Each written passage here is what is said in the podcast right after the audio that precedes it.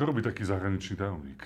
Ja tak niekedy s humorom hovorím, že KDH má momentálne viacej poslancov v Európskom parlamente než v Národnej rade, takže je to veľmi dôležitá funkcia. Ja som taký mladý funkcionár, človek by povedal, ale je to pre mňa obrovská zásobáreň skúseností a ľudia, s ktorými sa tam stretávam, sú často zaslúžili ministri, zaslúžili poslanci parlamentov. Ako mladý človek som hľadal možnosti, kde sa angažovať, ako pretvárať veci okolo seba, ako participovať na tom verejnom dianí.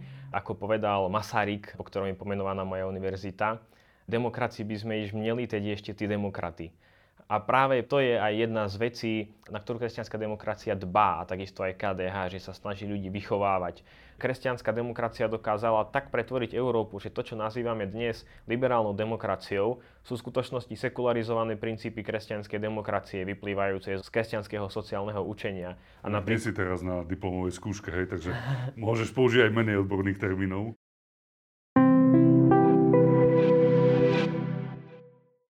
V zahraničí zastupuje KDH môj dnešný host Slavomír Gregorík. Slavo, vitaj.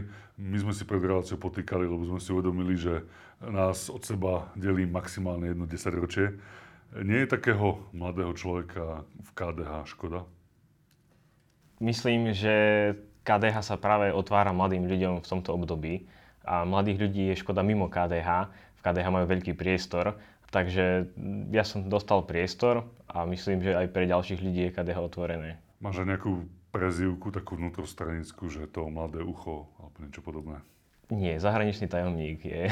Ja som taký mladý funkcionár, človek by povedal, ale je to skôr také, že na úsmev, pretože sme celkom dobrý kolektív aj na ústredí, sme tam mladí ľudia a tie funkcie naozaj sú skôr náplň našej práce, než niečo hodnostárske. Do štúdia si prišiel z Brna. Čo tam robíš? V Brne študujem druhý rok politológiu, zameriavam sa na demokratizáciu ľudskej práva e, a konkrétne v diplomovej práci na kresťanskú demokraciu. Uvidíme, že ako to bude pokračovať s mojim štúdiom, ale chcel by som sa práve tejto téme venovať aj, aj na akademickej úrovni, nie len na takej profesionálnej. E, Brno je metropola Moravy. Vieš, čo sa hovorí o Moravákoch? No o Moravaku sa toho hovorí veľa, napríklad, že je to taká česká Orava, stačí tam pridať jedno písmenko, držia sa tam tradície, drží sa tam nejaká kultúra, ktorá je podobná slovenskej kultúre a o samotnom Brne sa hovorí, že je to tretie alebo štvrté najväčšie slovenské mesto, dokonca na mojej univerzite sú fakulty, kde je väčšina Slovákov. Je to samozrejme bez urážky a nechcem sa nikoho dotknúť, takže aby náhodou sa to niekedy nepretočilo proti nám, ale ešte za mojich študentských čias sa hovorilo, že Moraváci sú východňari, ktorí nedošli do Prahy. Áno, je to, je to tam citeľné. Ty si z východného Slovenska, aj preto na to trochu narážam. Už vo veľmi mladom veku si sa začal tak politicky angažovať. Kde a prečo? Asi narážaš na mládežnický parlament, ale v skutočnosti to bolo ešte v mladšom ešte. veku, pretože ja som chodil na základnú školu do Spiskej Novej Vsi. Tam je taký a... dobrý okresný stavebný podnik. Áno, áno, áno. Ale to nebola moja hlavná motivácia, prečo študovať v Spiske Novej Vsi. Bol som na škole, kde sme robili okrem iného aj každý rok také záverečné práce. A hneď moja prvá práca bola o majstrovi Pavlovi z Levoče. A to nejak podnietilo môj lokal patriotizmus a skončilo to tak, že v Spiskej Novej Vsi v triede sme mali na nástenke oproti štátnemu znaku Erb Levoče, ktorý som si tam presadil. A následne som s takýmto lokal patriotizmom prišiel na gymnázium do Levoče a vnímal som, že niečo chýba v tom meste, že bolo by tu potrebné niečo spraviť. A vtedy prišla aj možnosť, vtedy sa rozbiehali viaceré mládežnické parlamenty na Slovensku, projekt ako Komprax, Juventa a podobne. A s kamarátmi, ktorí sformovali naozaj dobrú partiu, ktorá sa nájde v takýchto mestách raz za niekoľko rokov, sme založili Mestský mládežnický parlament a ustanovili sme sa ako občianske združenie, začali sme spolupracovať taký mestom. parlament robí? No to je rozdiel. Študentský parlament je väčšinou na školách, ale my sme boli mládežnický parlament a, a zastupovali sme celú mládež, ktorá v Levoči žila, ktorá bola už aj po štúdiu, po vysokoškolskom, po stredoškolskom a snažili sme sa tých mladých spájať, vytvárať pre nich aktivity a podujatia a reprezentovať ich najmä vzhľadom k mestu pričom sa nám podarili aj také úspechy, že sme boli prvý mládežnický parlament na Slovensku, ktorý dosiahol uznanie primátorom mesta ako oficiálny poradný orgán pri Čiže môžeš povedať, mesta. že ste aj niečo reálne povedzme, ste presadili alebo mohli mať nejaký vplyv na to dianie v Levoči? Áno, myslím, že áno. Čo že sme za, napríklad v tomto memorande, ktoré sme mali dohodnuté s primátorom, sme mali vyčlenené úlohy, ktoré sme zastávali, vyčlenené ciele, ktoré sme chceli dosiahnuť a organizovali sme množstvo podujatí. Napríklad pre mladých sme organizovali diskusie s kandidátmi na primátora, aby mohli ich lepšie spoznať v takom priateľskejšom duchu, športové, kultúrne podujatia. Ako lokál patriot ovládaš možno také nejaké východňarské nárečie, že vieš takto rozprávať, po východňarsky vieš zatiahnuť? Znam rečovať po východňarsky, konkrétne po spišsky, bo naše rečuje, naša ríšuše hutorí. Bola to áno taká súčasť regionálnej tradície a podporuje to lokál patriotizmus.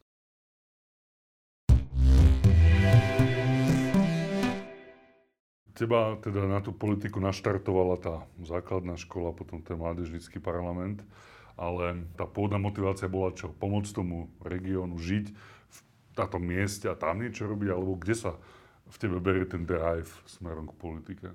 Myslím, že ten lokál patriotizmus je práve niečo, čo by malo človeka pritiahnuť k tej politike. Aj KDH je tým známe, že tu vyrastajú politici, ktorí začínajú na nejakej regionálnej úrovni a neskôr postupujú a rastú v tej verejnej službe od malého k väčšiemu.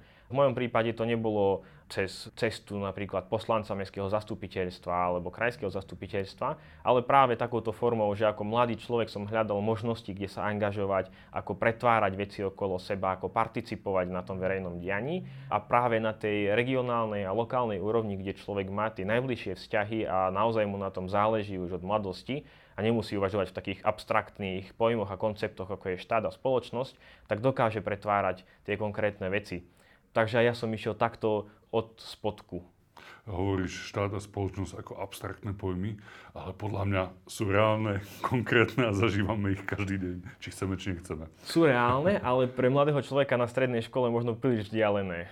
Čiže tá správa vecí verejných ako keby začína tak bližšie. Že čo mi je bližšie k tomu, ako prvé to nejako spravujem. Áno, subsidiarita, je to veľmi kresťansko-demokratické.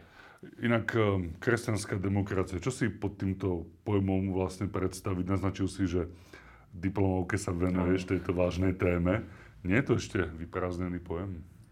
No práve, že kresťanská demokracia z hľadiska politických myšlienok je veľmi málo preskúmaná, lebo podľa niektorých autorov, z ktorých študujem, kresťanská demokracia netvorí samostatné politické myslenie, avšak najnovšie výskumy na túto tému, najnovšie poznatky a myšlienky ukazujú, že je to inak a že kresťanská demokracia sa dá uchopiť ako samostatná a má nejaké princípy, ktoré ju definujú, konštitujú. Je to napríklad subsidiarita, popularizmus. Napríklad popularizmus je ľudovosť takzvaná. A niektoré kresťansko-demokratické strany ako rakúska ÖVP alebo španielská Partido Popular majú práve, práve tú blízkosť k ľuďom vo svojom názve ešte viac zdôraznenú ako svoju kresťanskosť. Keď človek sleduje tie mnohé politické strany, tak každá sa snaží byť veľmi blízko ľuďom, ale pocit dostáva opačný, že sa im to nie celkom darí. Ako to vnímaš? Nie je to taká fráza, možno ten popularizmus, ľudovosť, približiť sa k ľuďom? Nie je to fráza, je to skôr snaženie sa o to v konkrétnych skutkoch strán a tie skutky tam niekedy unikajú a uchádzajú, pretože tie strany nemajú jasné, že čo tým vlastne myslia, keď sa snažia byť blízko k ľuďom, čo má KDH napríklad ako jasne kresťansko-demokratické hnutie presne pomenované a rozvinuté v tom, že vie, čím je, vie, akým hnutím je, vie, čo si myslí a preto vie aj lepšie byť tým ľuďom blízko, pretože vie, čo má robiť. Mnoho mladých ľudí sa buď v politike vôbec neangažuje, alebo si vyberá iné strany, prípadne hnutia. Prečo teba zaujalo KDH? No ja som po strednej škole pokračoval na vysokú školu v Bratislave. Tam Uh, si študoval čo? v Bratislave som študoval európske štúdia na Komenského univerzite. Toto doteraz neviem a nikto mi to nevysvetlil, čo sú to tie európske štúdia.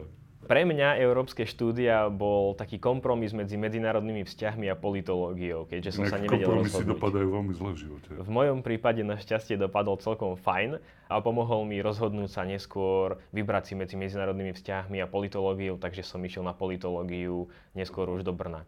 No ale v tejto Bratislave som prišiel do kontaktu s ľuďmi z KDMS, Vlastne to bolo ešte pred Bratislavou na rôznych podujatiach, kam nás pozývali, lebo si nás všimli. KDMS znamená čo?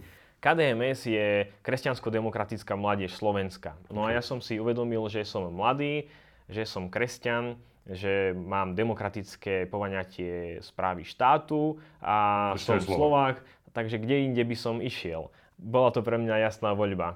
A neskôr si ma v KDMS zvolili za podpredsedu pre zahraničné vzťahy.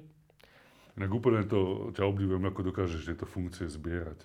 Hej, mladý chalán, už zahraničný tajomník, už podpredseda KDMS, ešte máš nejaké iné funkcie? Taký typický politik, zberateľ funkcií. Musím povedať, že to naozaj nie je nejaký môj rebrík, ktorý by som si ja staval, ale som veriaci človek a sám som sa už od tej mladosti zamýšľal, že kam ma ešte Boh ďalej povolá. A naozaj to vnímam ako povolanie a keď vidím ten ďalší stupienok na tom rebríku a vnímam, že som tam povolaný, tak ten krok spravím. Ale vždycky to bolo o tom, že ľudia ma pozvali do tej služby. Zaujala ma tá politológia v Brne a zda ťa už môžem považovať za takého politika alebo nádejného politika, politicky zmyšľajúceho človeka. Prečo politik študuje politológiu? Vidíme to dneska na našom štáte, na celej našej spoločnosti, že ako povedal Masaryk, po ktorom je pomenovaná moja univerzita, demokracii by sme iš mieli, teď ešte tí demokraty. A práve to je aj jedna z vecí, na ktorú kresťanská demokracia dbá, a takisto aj KDH, že sa snaží ľudí vychovávať k tomu, aby mali nejaké občianske cnosti, aby sa demokraticky angažovali.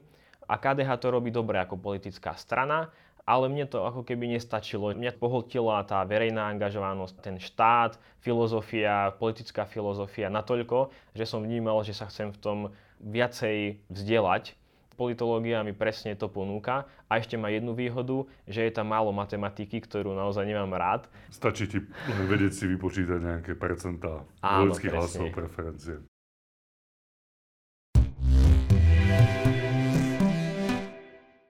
Čo robí taký zahraničný tajomník? Ja tak niekedy s humorom hovorím, že KDH má momentálne viacej poslancov v Európskom parlamente než v Národnej rade, takže je to veľmi dôležitá funkcia. Ale ide najmä o správu vzťahov s inými stranami v Európskom parlamente, v Európskej únii, pretože KDH je členom najväčšej európskej politickej aliancie a to je Európska ľudová strana. A tá obsahuje mnoho ďalších strán, s ktorými nadvezujeme vzťahy, s ktorými budujeme spoluprácu, pretože v rámci princípu tej subsidiarity je to od naozaj, že od najmenšej dediny až po ten Európsky parlament. Keď ty osobne ideš na nejaký celoeurópsky snem ľudovcov, tak je tam počuť tvoj hlas alebo hlas teda KDH, ktoré tam zastupuješ. Musím povedať, že práve počas koronavírusu, kedy som ja nastúpil do svojej funkcie a začal som ako online zahraničný tajomník, pretože všetko bolo online, tak vzrastol význam malých strán. Že dovtedy to niekedy vyzeralo tak, že tie stretnutia, pracovné skupiny, na ktorých sa riešia odporúčania pre europoslancov, pre stranu na celoeurópskej úrovni o dôležitých témach, tak tieto odporúčania sa robili tak, že sa osobne v Bruseli stretlo zo pár ľudí zo strán, ktoré mali peniaze na to, aby pravidelne posielali svojich zástupcov na niekoľkodňové podujatia, ale malé strany, ktoré nemali kapacity personálne, finančné, tak tam jednoducho tých ľudí neposlali a tie rozhodnutia sa robili bez nich. Ale online priestor to otvoril tak, že zrazu sa na tých stretnutiach nezúčastňovali len ľudia z Nemecka, Holandska, Belgická, Francúzska, ale boli tam naozaj členovia e, Európskej ľudovej strany zo Slovenska, Bulharska, dokonca Arménska. Aj tam má Európska ľudová strana členov a takto sme dokázali ten vplyv zvýšiť a tá prax týchto online stretnutí sa zachovala, ostala aj po pandémii, takže myslím si, že to vytrvá aj naďalej. Necítiš sa byť príliš možno mladý, neskúsený v takýchto európskych politických vodách? Určite je to pre mňa obrovská zásobáreň skúseností a ľudia, s ktorými sa tam stretávam, sú často zaslúžili ministri, zaslúžili poslanci parlamentov. Takže je to pre mňa skôr taká výzva, aby som s pokorou pristupoval k tejto funkcii a vnímal, že sa stále mám čo učiť. Majú mladí Európania podobné starosti ako mladí Slováci? Mladí Slováci sú mladými Európanmi. Takže myslím si, že aj starosti mladých Slovákov sú starosti mladých Európanov. A naozaj tie starosti sa síce líšia naprieč Európou a dali by sa rozdeliť do regionálnych celkov, ale sú tie starosti podobné. Čítal som tvoje blogy, kde vystupuješ ako zapálený veriaci, ale aj taký zapálený možno konzervatívec. A musí byť e, to znamienko rovná sa medzi veriacím a konzervatívnym? No, ja som v prvom rade kresťan katolík, O tom sa dá jasne povedať, že kto to je, čo si taký človek myslí, čomu verí.